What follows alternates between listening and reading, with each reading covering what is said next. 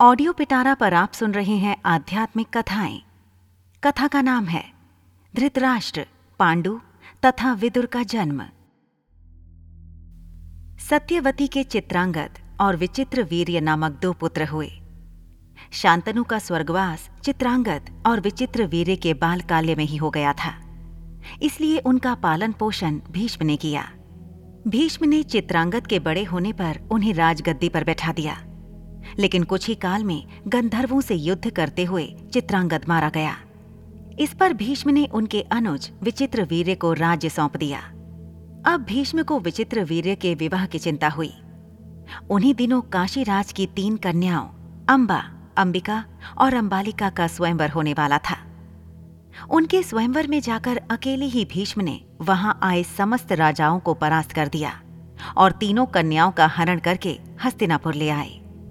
बड़ी कन्या अंबा ने भीष्म को बताया कि वह अपना तन मन राजा शाल्व को अर्पित कर चुकी है।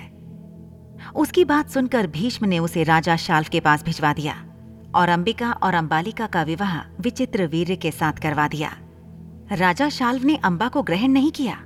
अतः वह हस्तिनापुर लौट कर आ गई और भीष्म से बोली, हे आर्य, आप मुझे हर कर लाए हैं। अतएव आप मुझसे विवाह करें। किंतु भीष्म ने अपनी प्रतिज्ञा के कारण उसके अनुरोध को स्वीकार नहीं किया। अंबा रुष्ट होकर परशुराम के पास गई और उनसे अपनी व्यथा सुनाकर सहायता मांगी। परशुराम ने अंबा से कहा, हे hey देवी, आप चिंता ना करें। मैं आपका विवाह भीष्म के साथ करवाऊँगा। परशुराम ने भीष्म को बुलवा भेजा, किंतु भीष्म उनके पास नहीं गए। इस पर क्रोधित होकर परशुराम भीष्म के पास पहुँचे। और दोनों वीरों में भयानक युद्ध छिड़ गया। दोनों ही अभूतपूर्व योद्धा थे, इसलिए हार जीत का फैसला नहीं हो सका। आखिर देवताओं ने हस्तक्षेप करके इस युद्ध को बंद करवा दिया। अंबा निराश होकर वन में तपस्या करने चली गई।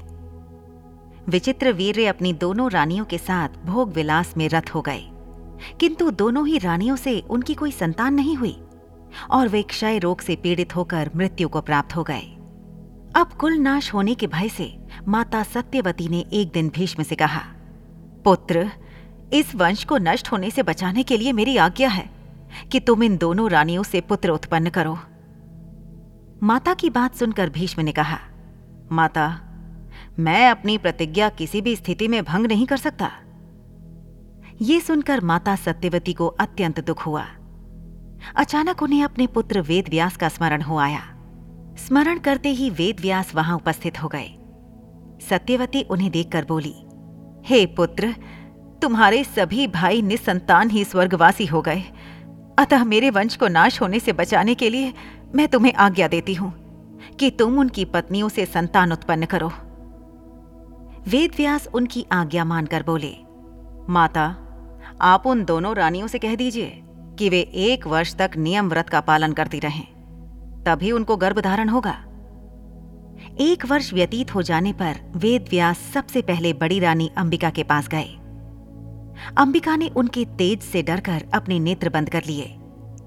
वेद व्यास लौटकर माता से बोले, माता, अंबिका का बड़ा तेजस्वी पुत्र होगा, किंतु नेत्र बंद करने के दोष के कारण वह अंधा होगा। सत्यवती को यह सुनकर अत्यंत दुख हुआ। और उन्होंने वेद व्यास को छोटी रानी अंबालिका के पास भेजा। अंबालिका वेद व्यास को देखकर भय से पीली पड़ गई।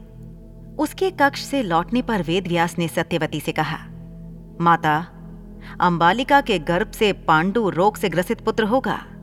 इससे माता सत्यवती को और भी दुख हुआ। उन्होंने बड़ी रानी अंबालिका को पुनः वेद व्यास के पास जाने का आदेश दिया। इस बार बड़ी रानी ने स्वयं न जाकर अपनी दासी को वेद व्यास के पास भेज दिया। दासी ने आनंद पूर्वक वेद व्यास से भोग कराया। इस बार वेद व्यास ने माता सत्यवती के पास आकर कहा, माते, इस दासी के गर्भ से वेद वेदांत में पारंगत, अत्यंत नीतिवान पुत्र उत्पन्न होगा। इतना कहकर वेद व्यास तपस्या करने चले गए।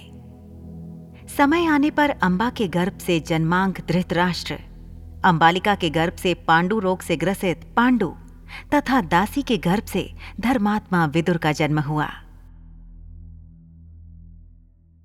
ऐसी ही इंटरेस्टिंग किताबें कुछ बेहतरीन आवाजों में। सुनिए सिर्फ़ ऑडियो पिटारा पर। ऑडियो पिटारा सुनना ज़रूरी है।